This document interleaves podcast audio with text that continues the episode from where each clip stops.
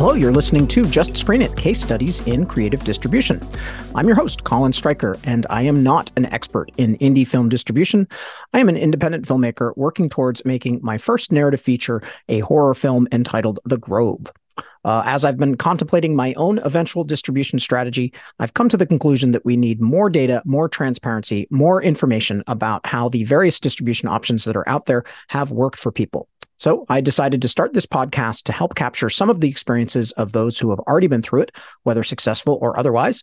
And from those experiences, help both listeners and myself better understand this really complex, crazy landscape of independent film distribution today. So each week, I'll be bringing on a filmmaker who has self distributed or been personally involved in the distribution of their film. My hope is that future filmmakers can take the knowledge gleaned from the show and use it to make their own decisions on how to best distribute their films.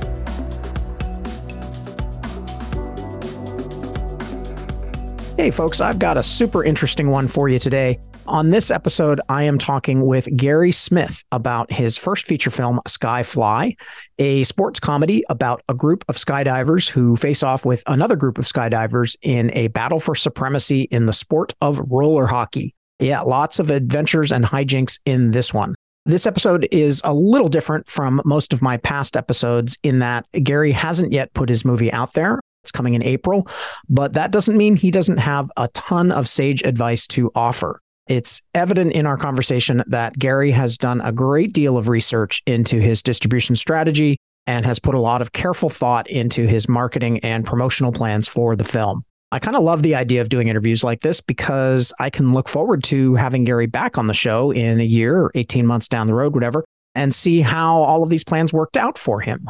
So, yeah, don't let this forward looking interview keep you from listening to this one. Gary is very well informed and has lots of good insights into the world of indie distribution today. So, that said, I will stop blabbing and get you right to my chat with Gary Smith.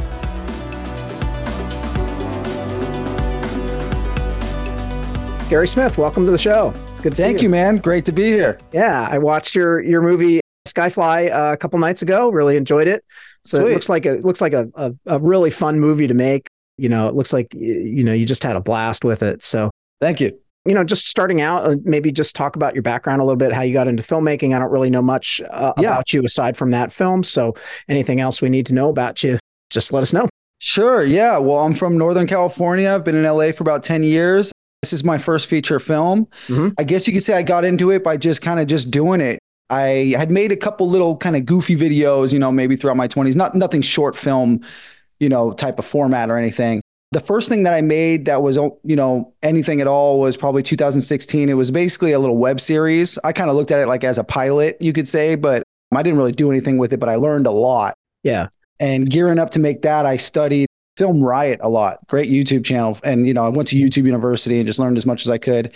And then it was right around beginning of 2020 where I was like, you know what? I'm going to write a freaking feature. Let's do this. Yeah. And then kind of a COVID story, you know, where COVID hit. And it was just kind of one of those things where it was like, regardless of what you think about COVID and, and our reaction, whatever, the, the fact was, it was like, oh shit, anything can happen at any time. And it was a real motivating factor for me to like, let's do this. And so Yeah. that lit a fire under my ass. And so I got that script done, probably took about six months, Skyfly. And then tore my MCL skydiving, go figure, on Halloween on 2020, landing on Halloween. That postponed things a little bit. But yeah, uh, long story, sh- little less long. I got into it by just making this feature happen. I just kind of boot, bootstrapped it, and, and here we are. Yeah, awesome.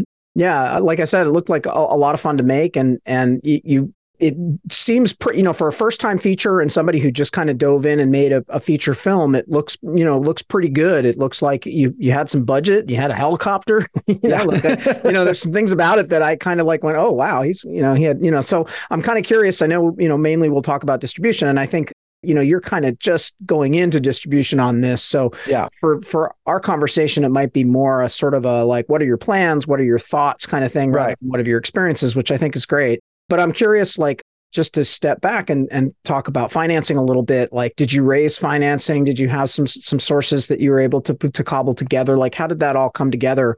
Yeah. once you ha- you know once you have a script then you got to figure out how am i going to make it? And you know you obviously had a little bit of money so i'm just kind of curious how that all came together Yeah, so I'm an interesting guest, kind of like what you said, because we haven't put it out there yet. yeah yeah yeah And the way I got the money was different than most people as well too. I did what you're not supposed to do and I self-financed it. And I did it any way you can think of, selling things, saving up, debt, you name it.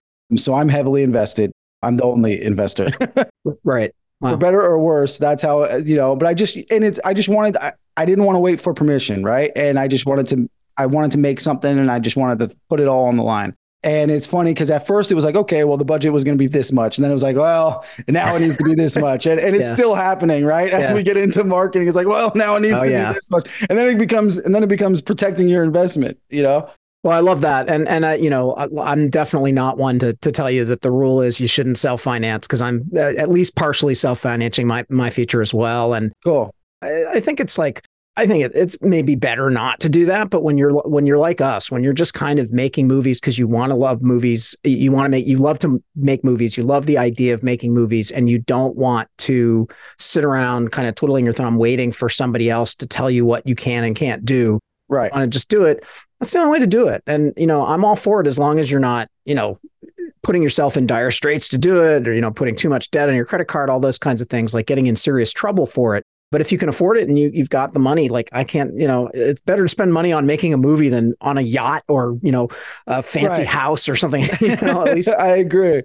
And and and in your case too, I think that if you put some money in in general, they say it's good to have some skin in the game, right? That'll oh, yeah, show your yeah. investors, right? Yeah, yeah, yeah. No, I was going to say that as well. Is is yeah, it, totally. I think that's a really viable, you know, kind of strategy towards actually raising some financing is to put some of that skin in the game. Money and, attracts money. Yeah, money attracts yeah, money. Exactly. So sure. yeah, totally. For sure. You feel free to decline, but do you mind giving a, a kind of a the budget, budget figure, amount, rough, rough one. I, I apologize. You're, you're going to hate me because I, no, no, no. I am the, I have an opinion on it. I do yeah, keep yeah. it to the chest usually just because, I mean, one, I have a ballpark idea of it, but two, you know, if you were to count sweat equity favors, you could double it, triple it, quadruple it. You know, that's what the studios do. They fluff it, they defluff it the other thought I have on it is sometimes, you know, when people know a budget, it's going to affect them one way or another. That's either going to make them go, oh, wow, they made it for that. Or that's going to make them go, oh, wow, they made it for that. So I apologize, but I keep that one. no, no, no, totally. I'll be, I'll be as transparent as I can, but I, yeah, yeah, no, that's cool. Especially since you self-financed, it's kind of like getting, you know, kind of gets into your personal finances, your personal. You're like, right. You know that kind of thing. So no, I didn't even totally think of that. that. Totally cool. Yeah. So, but I think you know it shows. You know, you spent some money here and there but at the same time, I think you used your resources wisely. I'm guessing that you, and you mentioned, I think before we started recording that you actually you injured yourself skydiving. So you are a skydiver. It looks like yeah. you probably used, you know, uh, where you skydive as a location, that kind of thing. You kind of used resources that you already had in your life. Very resourceful. Yeah, I'm wondering, like yeah. the the place where you shot all the um, what do you call the sport roller hockey? Is that the yeah, right way? Yeah, you yeah. Know? Was that something that you kind of had access to yourself? No, no, and I had to pay for both. Yeah, okay. yeah, I had to pay wow. even okay. the skydiving one, but I did get a killer deal at the nice. skydiver okay. location. You know, by I had a nice, you know, skydiver introduced me to the owner, and he was great. Yeah, the roller hockey thing. I mean, you know, he gave a fair deal too, but yeah, because I'm not really in, immersed in the roller hockey thing. Okay, I did uh, start a roller hockey team. We got our asses kicked for a while, and then we finally won, and that was you know the inspiration for that. But nice no, he was a great guy with the with the great rink, and he was more than happy to let us do it. He's like, you can have it from this time to this time for this amount, and we went out there. But I'll tell you what, the roller hockey was challenging. I bet it was, and, and especially like I, I think I was going to bring that up. Is like, do you do roller hockey? Is that like something you do regularly? Because if you don't, then that's a that's a tough thing to yeah. take on. You know, yeah, as part of this story a, a, lot of the actors had never even rollerbladed, wow. which you wow. which which was okay because it wasn't professional roller hockey players. It yeah. was it was skydivers playing roller hockey. So that's why I was okay with it. And we you know we did some practicing. I got them all skates, and you know we made it work the best we could. Yeah. But yeah, I, you know, I've I've always enjoyed rollerblading, and I played some roller hockey, but it's definitely like not my thing. Yeah. Wow. Okay. Well, very impressive that you took that on to make a movie about people who are doing that, you know, at least in part. And yeah, uh, I'm I, like, I'm curious. Did you hire anybody who was sort of like more skilled to to do we, some like stunt work, that kind of thing? Like, definitely, we had a couple people on the the like the Blue Clouds, my rivals team, uh-huh. that were like established hockey players. Gotcha. And one okay. of them was the ones that got hurt. He tore his shoulder while we were filming, or or dislocated his shoulder but yeah, so they were good at hockey and they kind of helped advise on that. And of course, with the skydiving stuff, actually, one of the actors got his skydiving license to do his own stunt with uh-huh. me. which was really cool. And then the other scene where, if you remember the three that were going like head down, like super Yeah. badass, those were a super cool dude, Chris Dare, and his buddies that helped me with that. Gotcha. Okay. I, in the in the world of skydiving, I'm a rookie biatch. I've got a, a Okay. little over hundred jumps, but in the world of skydiving, like I can go belly down. I can't do all that cool stuff. Yeah, yeah. I was gonna say, like, it looks like there's some pretty advanced skydiving techniques in there. Yeah, So I'm not yeah. surprised that you had some, you know, some people that were, you know, had a lot more experience with it, that Yeah. kind of thing. But yeah, Yeah. but it all, it all, you know, comes off really well, and and cool. like, you know, yeah, it really, it's believable that all of your characters are really doing this. They're real skydivers and all that kind of stuff. right. So cool. yeah, maybe just to take us just a quick step back, I think viewers can probably piece it all, or listeners can probably piece it all together now. But what what's the brief summary of the film? What's the film about? Oh yeah, right. Skyfly comedy drama about a guy named Danny Jones who drinks too much and he's afraid to skydive. You know, he's uh, he, he had a scary parachute malfunction, and so his rivals at the drop zone, who love to give him a hard time, challenge him to a roller hockey tournament since he can't compete in the sky anymore. And so Danny needs to assemble his team, his crew of misfits that live and work at you know at the drop zone, and so they can compete. And then at the same time, Danny's on his road to sobriety and kind of overcoming some fears, he falls in love with his Brazilian jump coach, Rafaela, who's training him to get back up in the sky. cool.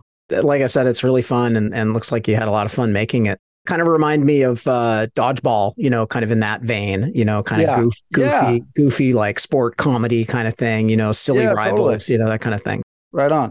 Oh, and by the way, you play the the lead actor, so it's Yes, not, yeah, not just writer, director, producer, whatever. You, yeah, also playing the lead, which is uh, you Yeah. know, quite a challenge in and of itself. So Yes. let's you know maybe talk about distribution a little bit, and, Yeah. and like we said, like you're kind of just getting going on this, and I think that that's going to be an interesting angle for this podcast because rather than kind of focus on a on looking back story of distribution, we can kind of focus on what your plans are, what your thoughts, what your strategies are, that kind of thing.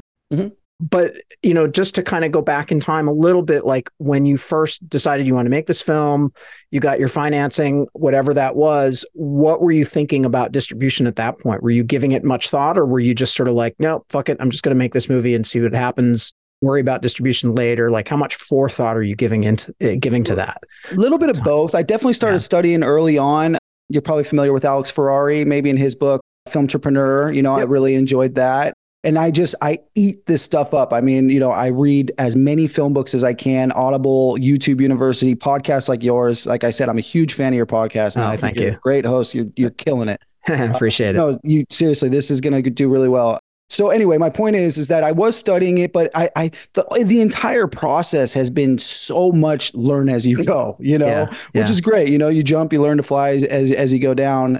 But, you know, I, I kind of had a feeling from the get go that I'd be self distributing, but I wasn't ruling out a traditional distribution deal. It's just, as you know, I'm so personally invested Yeah. that it would take a, a decent you know minimum guarantee from a reputable company for me not to self distribute because it's that important to me because I've heard all the horror stories you know? This isn't anything all your listeners have, have heard this a million times I'm sure is is the, the the shady deals and the predatory distributors are out there. So I had my guard up. That said I you know I still went to AFM I met with sales agents. I felt the vibe. You know I got a couple offers and and and you name it.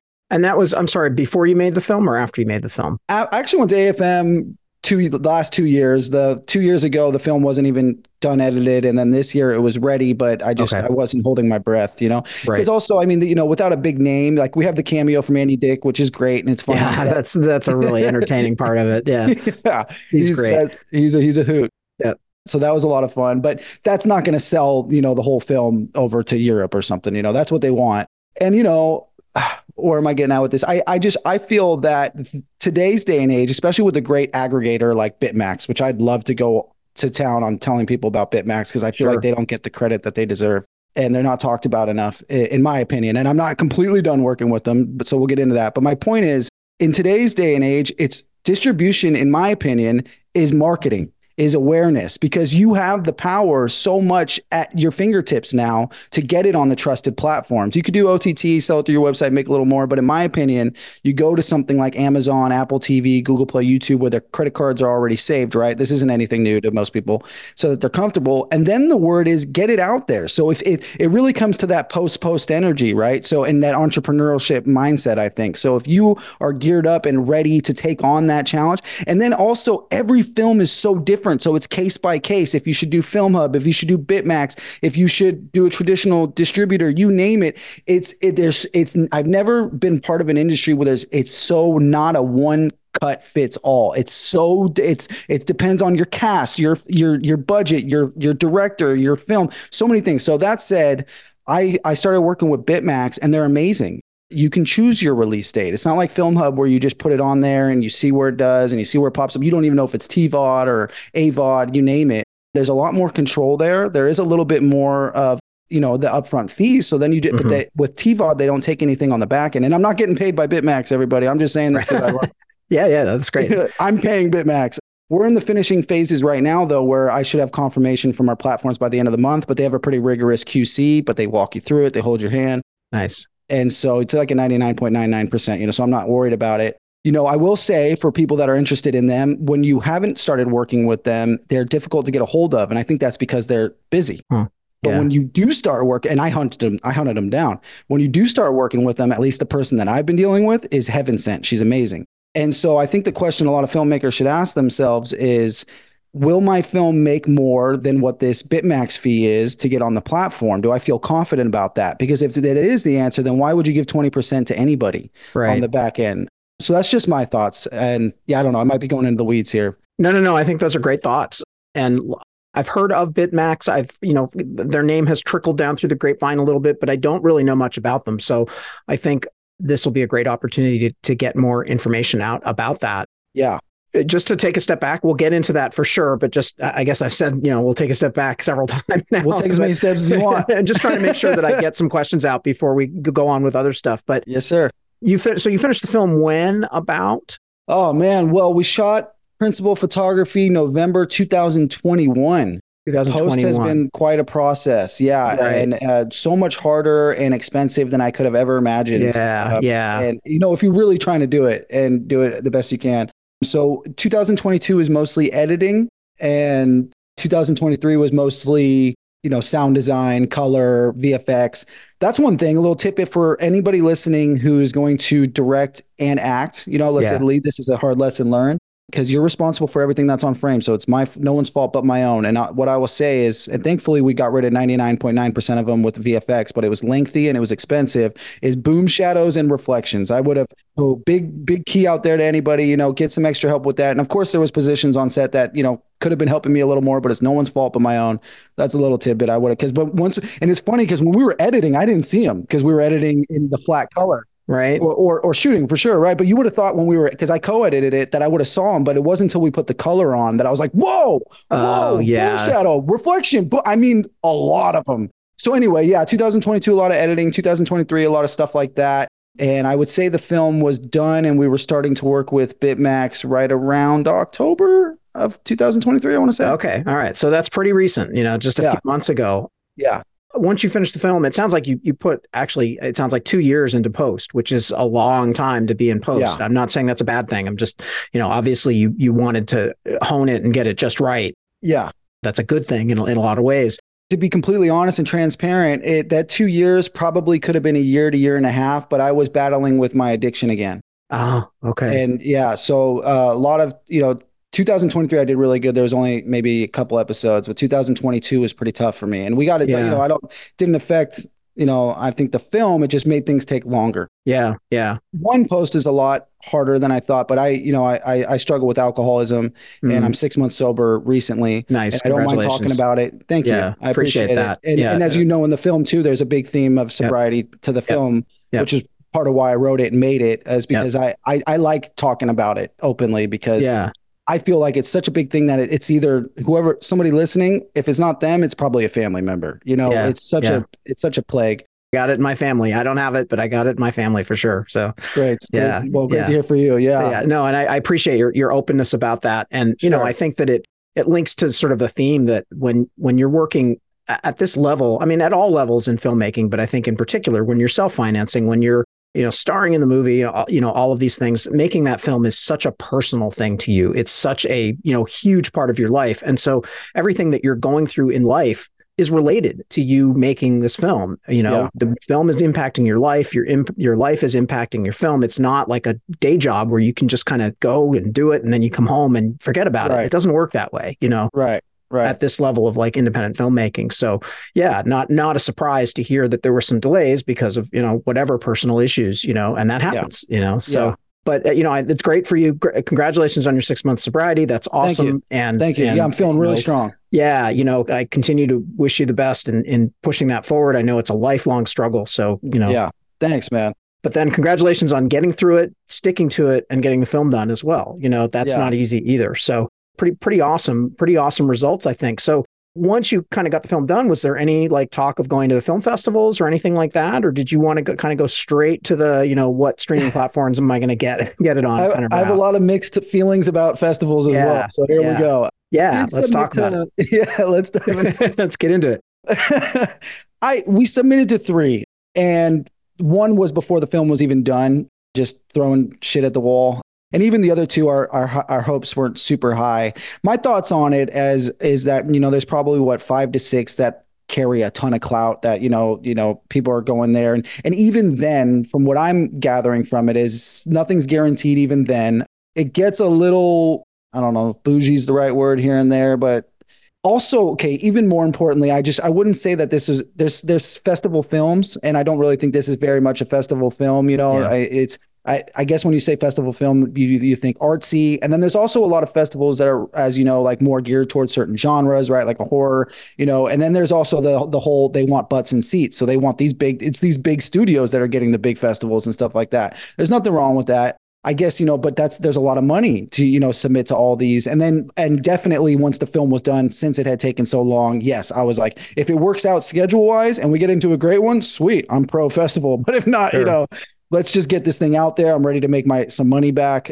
But I think you know, if you're doing a short film, fuck yeah, festival yeah. is what you're doing, right? And you're doing the festival run. If you have a festival film, like you got a horror one, you want to get into those top horror ones, you know, so anyway, long answer, slightly less long.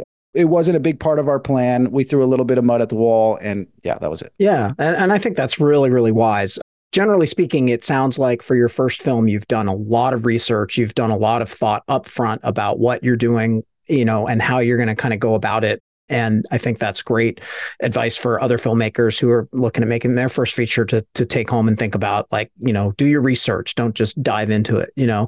On the oh, other hand, I'm always saying, you know, if you want to make a movie, just make a movie. You know, you don't well, want you don't both. want all that stuff to paralyze you either. You know. It's both. Yeah. So yeah, you do both. But yeah. But certainly like recognizing what your film is and where it's, you know, where it's best where it belongs in the world, you know. And and right. yeah, I would agree. Your film is probably not a out and out film festival film. There might be some particular kind of more specialized film festivals, you know, skydiving film festivals. I don't know, you know, what kinds of film. I don't think they have festivals them, yeah. there are. Comedy film festivals. I don't know. There might be some more specific yeah, niche and film that's festivals the other thing too. that would eat your film up. Right. You know, South by Southwest is maybe not looking for, you know, this film, you know, right. and that's not and saying I, anything about the quality of the film. It's just saying that that's not what they're necessarily looking for when they want to showcase f- certain films you know Th- those are tough to get in and and you yeah. know not to pat myself you know what am I trying to say? If I wanted to get into some festivals, we could have got into some festivals, like no doubt. You know what I mean? It just means I would have had to submit to a bunch more. Yeah. You know, I have no doubt we could have gotten some tier two, some tier three festivals. You know, to whatever. Yeah, and you know, and also you just you'd spend the fees, and you also spend a year. You know, because generally you don't want to put your film out on the internet until it's played its festival run. Right. You know, festivals don't really want to be showing movies that are already out on the internet, that kind of thing. So you're looking at another year before you can actually get it out there to the to the world, you know. And so again, I think that's a wise decision which isn't you know necessarily the right decision for every filmmaker and every film which goes back to what you were saying which every film is wildly different you know? Totally. some films are tailor made for playing the festival circuit you know? And for some filmmakers that's what they want to do. They want to go to these film festivals where the audiences love certain kinds of movies and this is how they get it up on the big screen and interact with the audiences and things like that. So Mhm. you know film festivals are great for some people and some kinds of films and maybe for others not so much you know? And i think you did a, a great job kind of recognizing that uh, ahead Thank of time. you know so yeah, I couldn't agree more. so then take me to kind of your your next thought process like okay not going to hit the festival circuit too hard you know what else are you going to are, were you looking at were you looking at contacting traditional distributors at all did you kind of go through a phase with that kind of getting a sales Yeah. agent i know you alluded to that a little bit like what was your thinking at that point Yeah, yeah, we were open to it. I talked to some producers reps, you know, some of which have like a consultation fee slash back end fee, you know, different options. I talk, definitely Yeah. talked to some distributors, went to AFM, got a couple offers. You know, I put out, you know, I saw the distributor list on, you know, the AFM website and I definitely sent some emails and some screeners. And yeah, just overall, I was more so just kind of getting a feeler for it. The cool thing, and I could be slightly wrong, but I I think some of the sales agents and distributors will still take you after a self distribution run. So that's Hmm. kind of a, a thought of mine down the road. You know, interesting part part of the plan down the road for sure is you know after a solid self TVOD run is whether it's you know ideally it'd be with a sales distributor or some type of distributors to try to get an SVOD deal because SVODs will actually take you after, especially if it's a good TVOD run. So then it's just kind of the question like when do you do it? Do you do while the sales are still hot, you know, and then you miss out on that? Maybe I don't know, but but if I could have a good TVOD run and then get to the SVOD, that would be great. But worst case, after a solid TVOD run, you know, one will I'm sure will well we'll probably go to an AVOD, you know, after after that yeah um, multiple AVODs. But I would like to circle back with some of these sales agents and distributors, and you know, see if you know if if they're still interested after that. But we'll see. We'll see how long the, you know, I'm super excited to start rolling out our awareness plan and and our Yeah. market because that to me is where what, what it's all about. Yeah, totally. I think, uh, you know, kind of reflecting on what you said before about how every film is different, every film's release plan is going to be different. Every how it's Mhm. going to roll out is going to be different. And at this stage, you don't even necessarily know how that's going to roll out. It could go viral and it could like, you know, have this huge success just being on TVOD and you know, need, you never need to do anything else with it or, you know, that but of course that would probably lead to other opportunities, you know, you just don't know. So Right. just kind of at this stage, just kind of looking at it with an open mind and seeing where it goes and not planning too much, but you know, keeping an eye. well, I'm planning a lot. I'm planning Yeah, a lot. yeah, I'm, a, right. I'm a planner. Yeah, yeah, yeah, yeah, yeah. I mean, yeah. I I, didn't a- mean to say that you weren't. Like it's a Yeah, certain yeah. kind of planning. It's a certain kind of like ex- I guess it's more expectations, like knowing exactly what's going to happen when and that kind of thing. You know, that's Right, right. unpredictable. But Totally. planning and kind of, you know, be being ready to jump onto opportunities as they come up and looking to recognize those opportunities and, and that kind of thing. It's always great to, to be doing that kind of stuff. So Yeah, I mean, I mean, just in general, our kind of skyfly awareness, and it's all developing as it goes. You know, for us, I mean, it's going to be a combination of, of course, social, which to me is your organic, you know, your social media, and also just your inner circle, your friends and families. You call them, tell your mama to tell your mama's mama, you know, and and all that. Obviously, Facebook groups. Jay Horton has a lot of great videos on that Sure on how does, to, yeah. you know, how to how to slide in and infiltrate the Facebook groups. Yeah, right? yeah. Get- the top contributor badge and, and and really start engaging and and all that. So that's obviously one thing that everybody knows of. Which which also a note to be learned is that a, a build up to an independent film, in my opinion, which I'm still trying to dial in our social media strategy, I think is kind of a waste of time and effort, maybe a waste of some of your content. And I'm actually kind of leaning towards maybe not even putting too much out until it's available. mhm. I'm definitely not going to do any digital ads until it's available. So then the next part would be your digital ads, right? We're really dialing in the who, the where, and the how. So our niche audiences, which to this film is going to be skydivers, roller hockey players, and I imagine that trickles into ice hockey as well. Brazilians, because there's a big Brazilian theme to it. And we use a really great song, Brazilian song, which they're by Skank. They're like the Beach Boys of Brazil over there. And so I, I imagine if I if I export some solo clips from that, that might be really great. And you know, I think the subcategory would be the the sobriety. So we're really going to try to figure out who, where they are, and start to experiment with our ads and and and and and really try to retarget them. And then another aspect would be PR. Right, we'll work with a PR person and try to get get some awareness going that way. And then we have our grassroots. And I learned this from watching some of Jeff's videos. What's his last name? Deverett. I'm not sure if you're familiar with him. He's from Canada. Mm, he teaches down so. in San Diego. He's got some great videos too. He's another indie film warrior. He lays it to you straight. Really great experience. He's really transparent as well.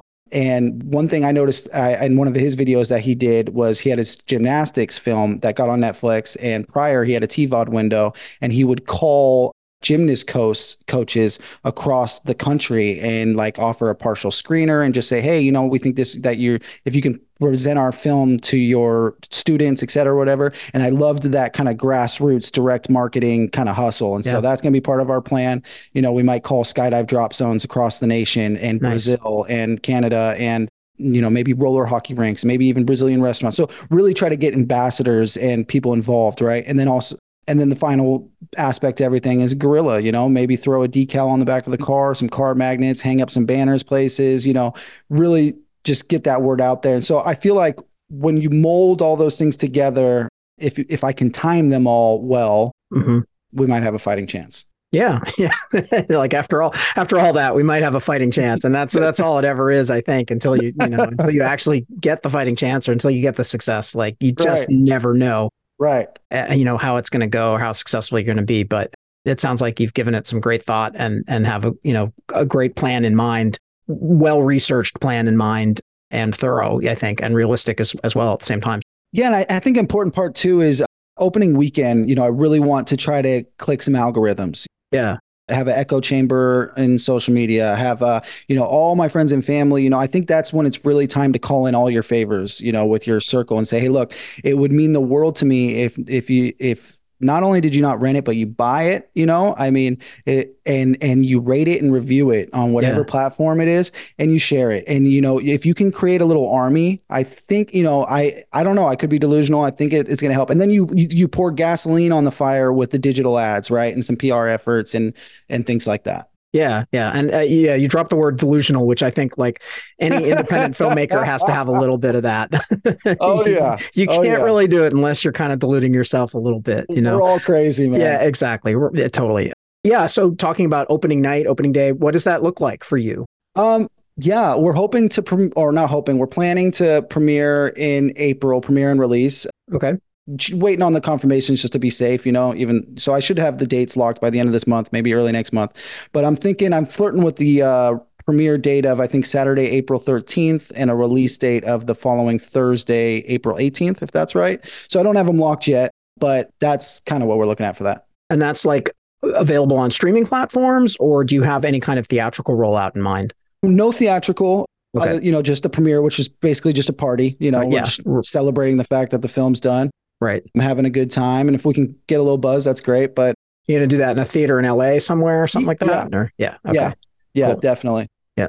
And which I'm still figuring out right now. I'm dialing in which which theater because you know it, there's a lot to choose from. there's a lot to choose from. Yeah, and I want to make sure it has enough seats, and you know it's it's it's nice enough, you know, but it doesn't have to be super fancy. Yeah, so it's going to be all TVOD. So it's only going to be available for rent or purchase, not not no, no AVOD, no no SVOD yet. So Amazon, Apple TV, Google Play, YouTube. And originally I was just going to do Amazon and Apple TV, so it was a, even more direct and more of a chance for a higher algorithm, you know, and just eat, whatever. But I could only make it available in Brazil on Apple TV. And after I did my research, speaking to a lot of Brazilians, they said it, if you have the option of Google Play and YouTube, it'd be much more accessible. Mm. So anyway, that's why it's going to be available on that as well. But you know, more platforms doesn't hurt. Yeah, that, that's interesting. That brings up the sort of cannibalization debate, right? Whether whether by putting it on certain platforms, whether you're cannibalizing your opportunities on other platforms, you know. So like if it's on YouTube, is it is it going to eat away at maybe better revenue generating opportunities on Amazon, that kind of thing? You know, I don't really know very much about what the kind of how that all shakes out. Yeah, I think if they're both TVOD, it shouldn't too bad. If one was AVOD versus TVOD, then for gotcha. sure.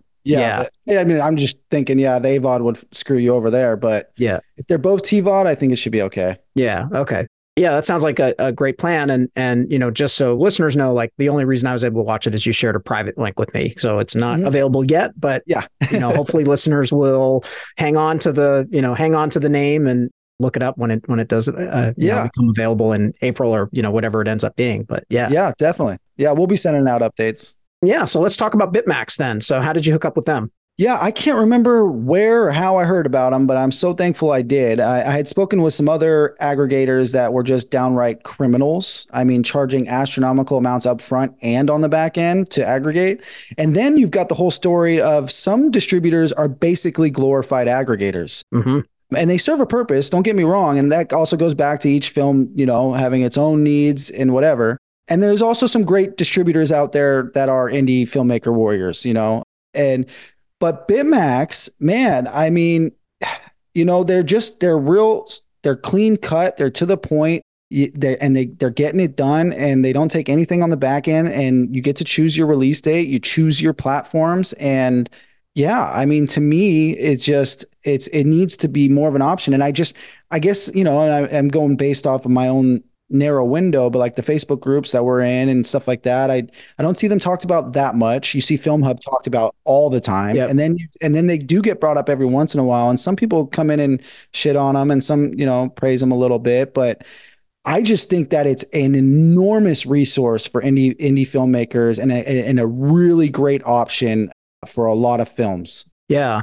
So yeah, I wonder why because it seems like just the way that you describe them you're almost I am not sure if you're intentionally doing this but but it sort of comes across as if you're you're sort of comparing them directly to film hub because all of the things that i hear filmmakers complain about with film hub like you don't have control over your release date you don't have control over which platforms all this kind of thing. You're saying bitmax addresses those things. And so you know just automatically seems like a better place for filmmakers to go. So i wonder why it hasn't kind of taken off the way that Film Hub has. Do you have any yeah. ideas well, I think? They're, they're very different, right? And I okay. think and Film Hub gets, you know, it's it is a self distribution ish. Yeah. But they're taking 20%. And the other thing that I think Film Hub was so great, which was from my understanding, from what I've been seeing in the Facebook groups lately, is that they're changing their business model, which totally makes sense because they were like taking anything and everything and then they were having filmmakers you know email them three times a day because their film's making one cent a, a month and they're wanting to take it off platform they're, they're asking for too much and they don't have the resources. So i heard they're changing their business model a little bit. I don't know too much about them to begin with but i think where film hub is great is if you got something you just want to just throw out there. You don't care if you make a dime you know what i mean? You just you just put it on there. You see when it goes live, where it goes live. You're happy to give 20% to them.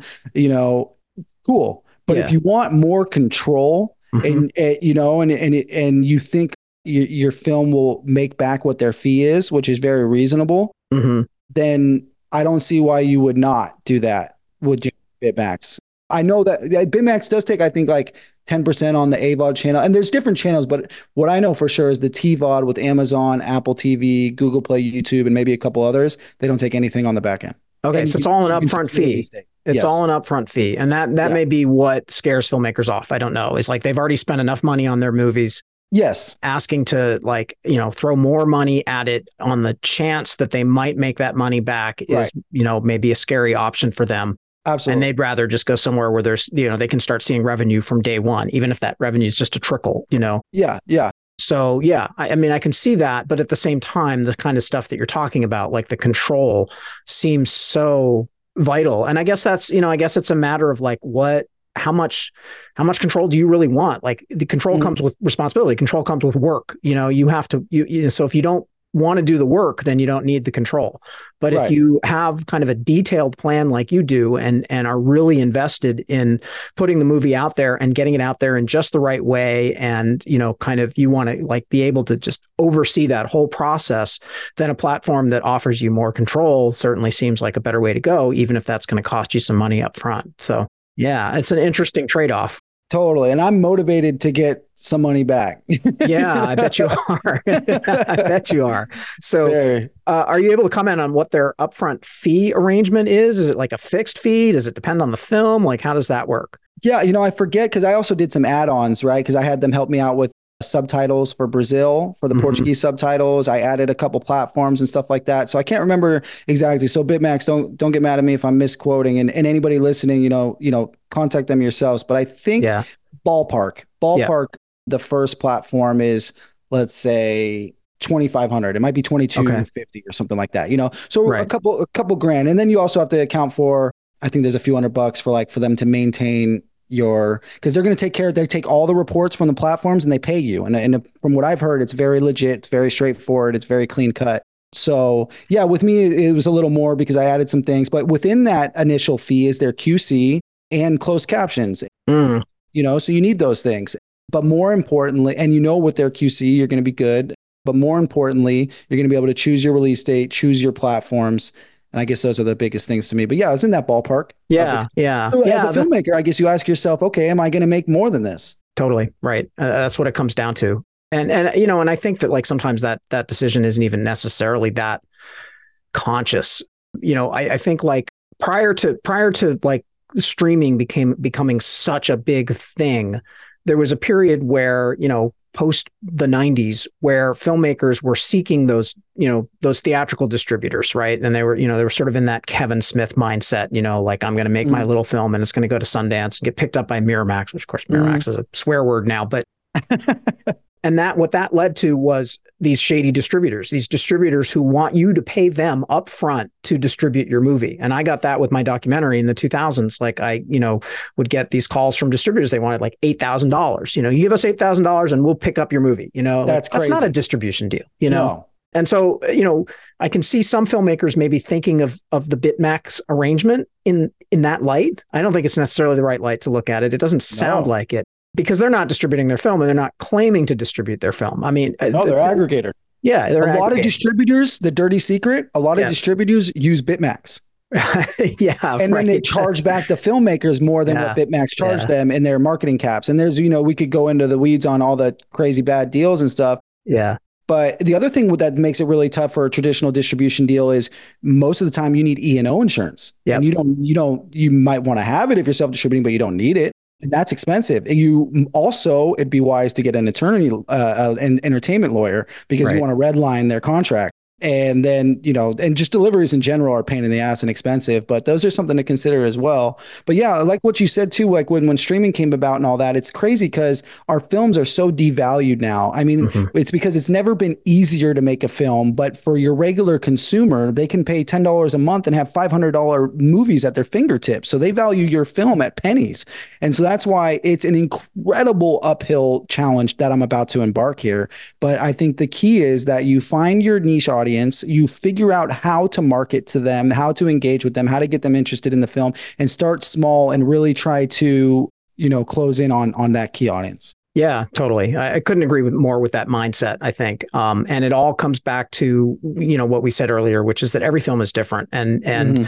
if you're you know so personally involved in a film that you you know you're taking a personal interest financial or otherwise, in its success, then you have to take a personal approach to eh, getting it out there, getting it to audiences. You know, to to to invest so much in something being personal as a, a, form of expression is only half the battle. You know, you also mm-hmm. have to, you know, fight to get it out there into the world, I think you know, and then it's, you know, it comes back to that famous quote by, I forget who it was exactly, but, you know, the cavalry's not coming, that one, you yes, know. I love that guy. Yeah. Yeah. Yeah. Is, was that Swanberg? Was that Joe Swanberg? No, I can't remember his name no, either. was it? Uh, yeah. I don't know why I can't remember this. I'm getting the too cavalry's old. not coming though. Yeah. The, my brain cells are frying from like too much information being crammed in there. But somebody said that, and I'm sure all listeners are like, oh, it was that guy? And think we're yeah. idiots. But yeah, you know, like you've got to do the, you've got to put in the legwork yourself these days, you know, absolutely, and be prepared to do that, or put it on Film Hub and put it out there and see what right. happens. And again, you know, maybe it, you're not that invested in it, you know, like right. that's, you know, if that's what you want to do, I don't want to poo-hoo that at all. You know, it, it's it's, just, different film, different filmmaker, everything. Yeah, it's case yeah. by case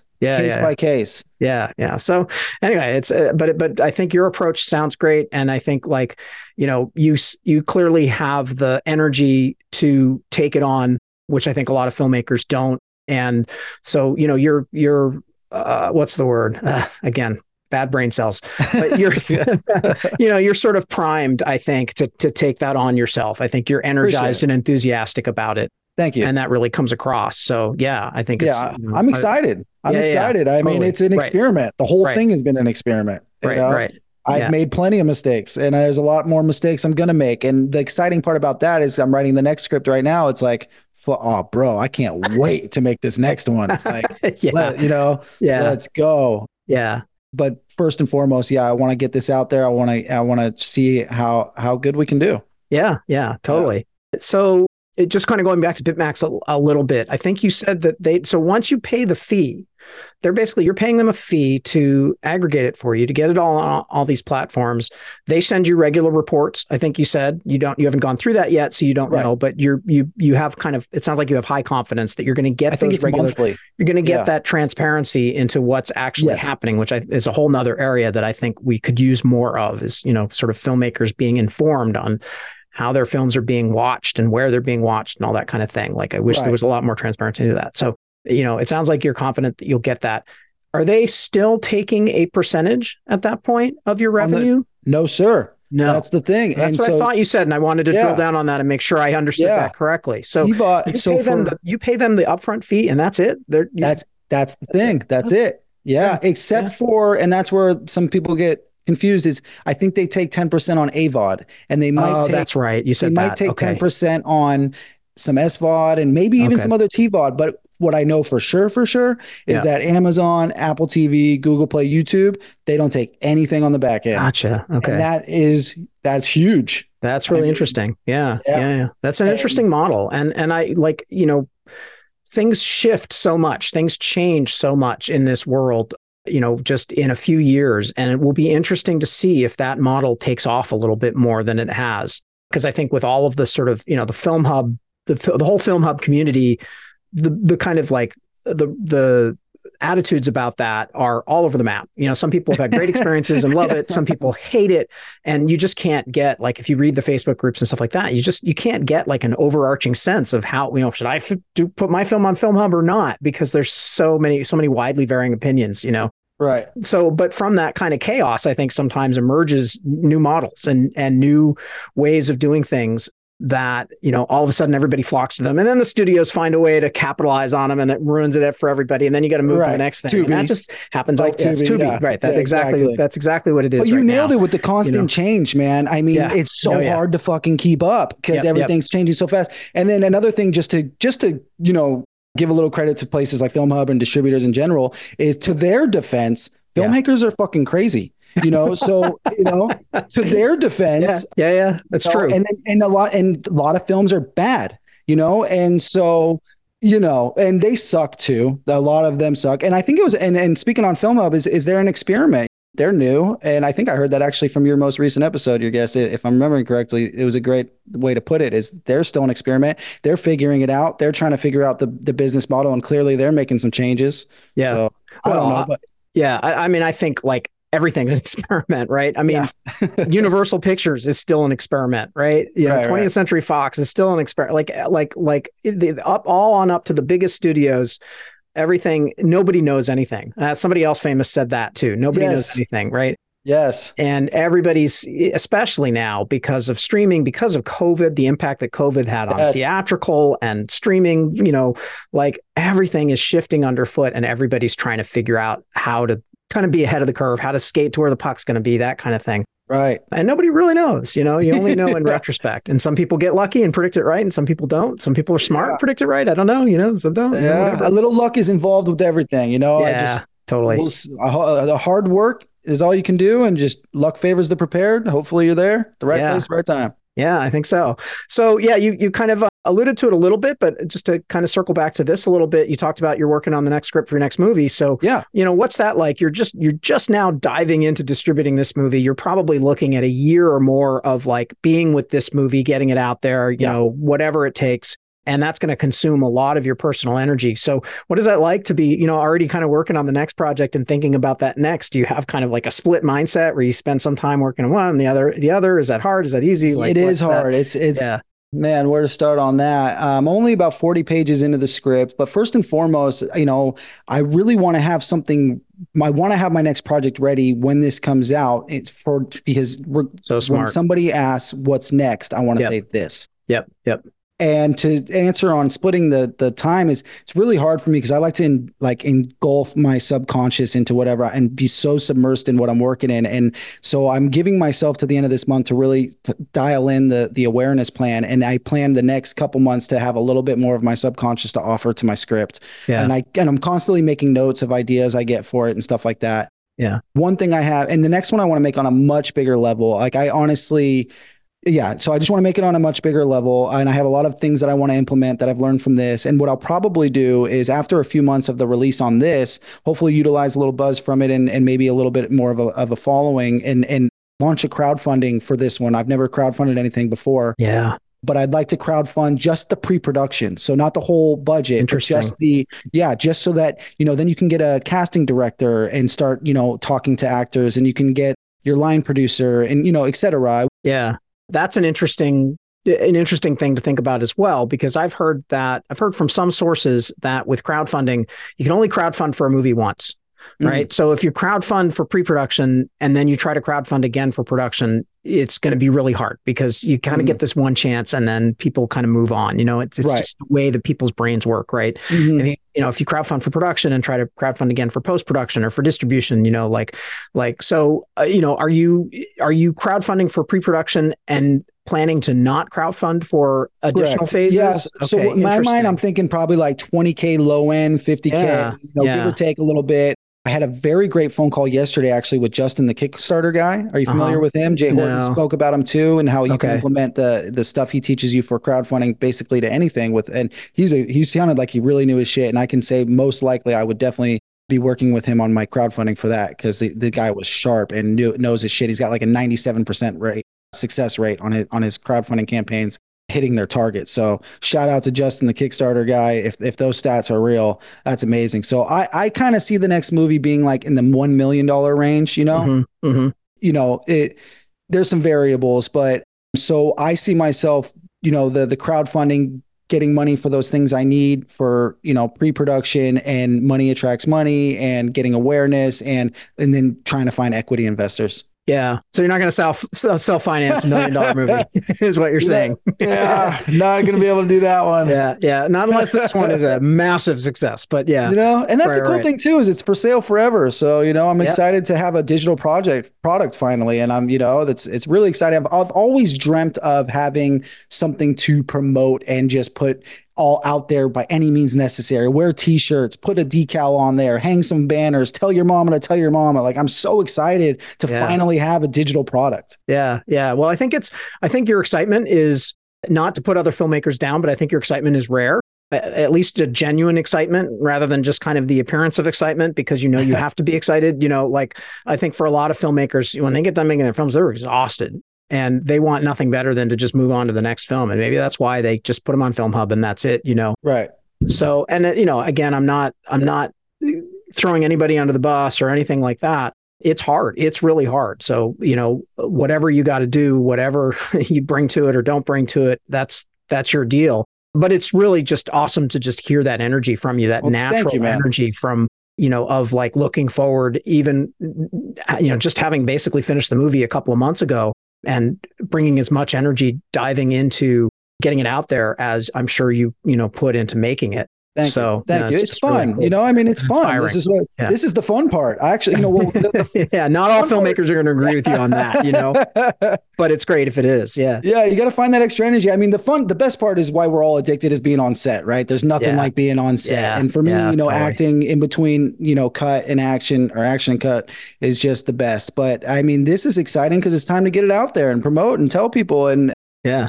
All right. Well, I'm excited for you. And we'll have to have you back in like a year to kind of see, follow up Done. and see how things worked out. Because, hell yeah, like we said earlier, like this is kind of a unique interview for this podcast because you haven't Yeah. actually gone through the experience yet, but it's been, uh, you know, a really great conversation. Anyway, I know listeners are going to get a lot out of out of you know what you said all that kind of thing but yeah following up in another year or so and seeing how you did Yeah. i think will be even more informative and even more interesting so thank you. you know, awesome power to you. All that said, like uh, uh, anything else that you know, kind of, we didn't cover that you wanted to get into, or any other comments that we skipped out, or you know, anything No, like man. that. Just want to give you the No. chance to. This was so Okay. fun. Yeah, Yeah, thank yeah, you for totally. having me on, man. I, I'm a big fan. I, I'm not thank just you so saying much. it. I- I yeah, I, appreciate think you're that. doing great. I love yeah, the it's, show. it- it's great to hear that. I, I honestly, this is the first time I've, I've said this publicly, but I honestly almost folded no, a, a couple months ago. don't. I was coming off of my shorts. I was kind of depressed. I was not motivated. And my kind of lit, my interview queue had kind of dried up. And I put out a few calls to get more guests and I didn't really get a lot of response. And I was like, do I really want to keep doing it? Uh, you know, like yeah. it takes some work, it takes some effort. And, and I just like, I need to focus on finishing the shorts and stuff like that. So I almost bailed, but I, but I, something came along. I forget what it was, but it was like another face group that I hadn't been a member of. Uh, it came across and I joined it and I posted a call for people to be guests and I got a ton of responses. And that yes. like, and I also at that same time I got I forget who it was. It might have been you. Might have been you actually. Well, so I, I definitely kind of cool. Somebody, some yeah, but somebody actually messaged me and said, "I love your show. I love what you're doing.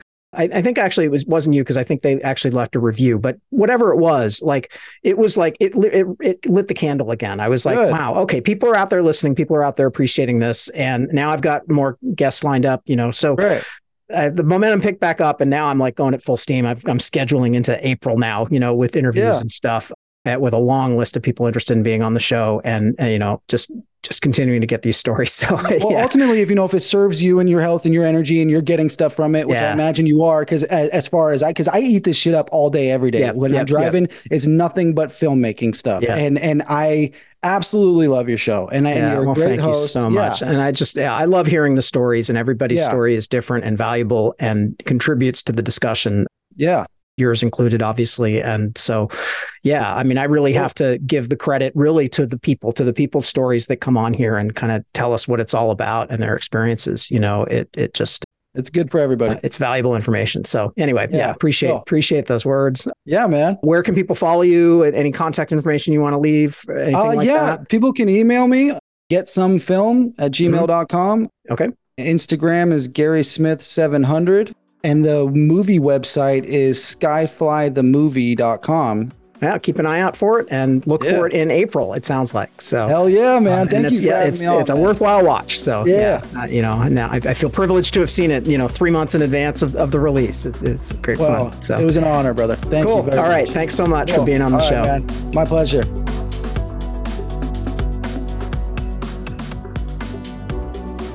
All right, that's all for today. Thanks everybody for listening. If you enjoyed this episode, please do rate and or review the podcast on Apple Podcasts or wherever you listen. That is the best way that you can help me grow the show and reach a wider audience of independent filmmakers and others who just want to try to understand this crazy, crazy world of independent film distribution. As always, feel free to contact me directly with any feedback or suggestions for the show. You can find me on Twitter, or should I say X, or Instagram at darkrosecolin, or you can email me at colin at darkrosepictures.com. That's Colin with one L, C O L I N, at darkrosepictures.com. And by the way, darkrosepictures.com is my website for my feature and other projects. Its purpose is not just to promote my films, but to tell the story with honesty and transparency of my own personal filmmaking journey. So, if you want to follow the process of an independent filmmaker from development to distribution, this is a great way to do that. So, check it out darkrosepictures.com. Anyway, I want to thank Gary Smith for a fantastic interview, for the passion and energy he brought to the conversation that he brings to his filmmaking.